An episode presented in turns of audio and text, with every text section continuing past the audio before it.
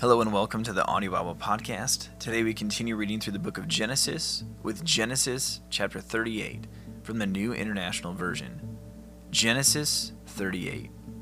At that time, Judah left his brothers and went down to stay with a man of Adullam named Hirah. There, Judah met the daughter of a Canaanite man named Shua. He married her and made love to her. She became pregnant and gave birth to a son who was named Ur. She conceived again and gave birth to a son and named him Onan. She gave birth to still another son and named him Shelah. It was at Kezib that she gave birth to him. Judah got a wife for Ur, his firstborn, and her name was Tamar. But Ur, Judah's firstborn, was wicked in the Lord's sight, so the Lord put him to death. Then Judah said to Onan, Sleep with your brother's wife, and fulfill your du- duty to her as a brother in law, to raise up offspring for your brother. But Onan knew that the child would not be his. So whenever he slept with his brother's wife, he spilled his semen on the ground to keep from providing offspring for his brother. What he did was wicked in the Lord's sight. So the Lord put him to death also. Judah then said to his daughter in law Tamar, Live as a widow in your father's household until my son Shelah grows up. For he thought, he may die too, just like his brothers. So Tamar went to live in her father's household. After a long time, Judah's wife, the daughter of Shua, died. When Judah had recovered from his grief, he went up to Timnah, to the men who were shearing his sheep, and his friend Hirah the Adullamite went with him. When Tamar was told, Your father in law is on his way to Timnah to shear his sheep, she took off her widow's clothes, covered herself with a veil to disguise herself, and then sat down at the entrance to Enaim, which is on the road to Timnah.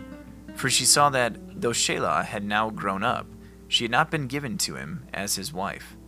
When Judah saw her, he thought she was a prostitute, for she had covered her face.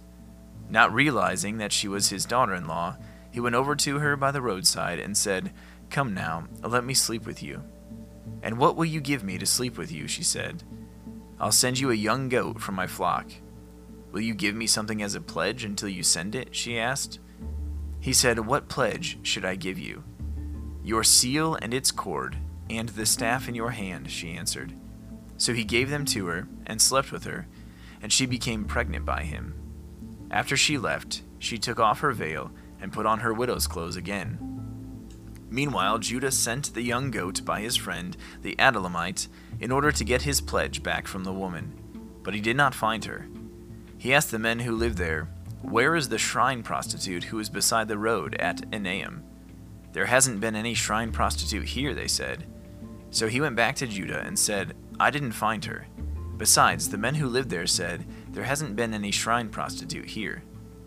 Then Judah said, Let her keep what she has, or we will become a laughingstock. After all, I did send her this young goat, but you didn't find her. About three months later, Judah was told, Your daughter in law, Tamar, is guilty of prostitution, and as a result, she is now pregnant. Judah said, Bring her out and have her burned to death. As she was being brought out, she sent a message to her father in law I am pregnant by the man who owns these, she said. And she added, See if you recognize whose seal and cord and staff these are. Judah recognized them and said, She is more righteous than I, since I wouldn't give her to my son Shelah. And he did not sleep with her again. When the time came for her to give birth, there were twin boys in her womb. As she was giving birth, one of them put out his hand. So the midwife took a scarlet thread and tied it on his wrist and said, This one came out first. But when he drew back his hand, his brother came out. And she said, So this is how you have broken out. And he was named Perez. Then his brother, who had the scarlet thread on his wrist, came out, and he was named Zerah. Thank you for tuning in to the Audio Bible Podcast today. This has been Genesis chapter 38 from the Word of God.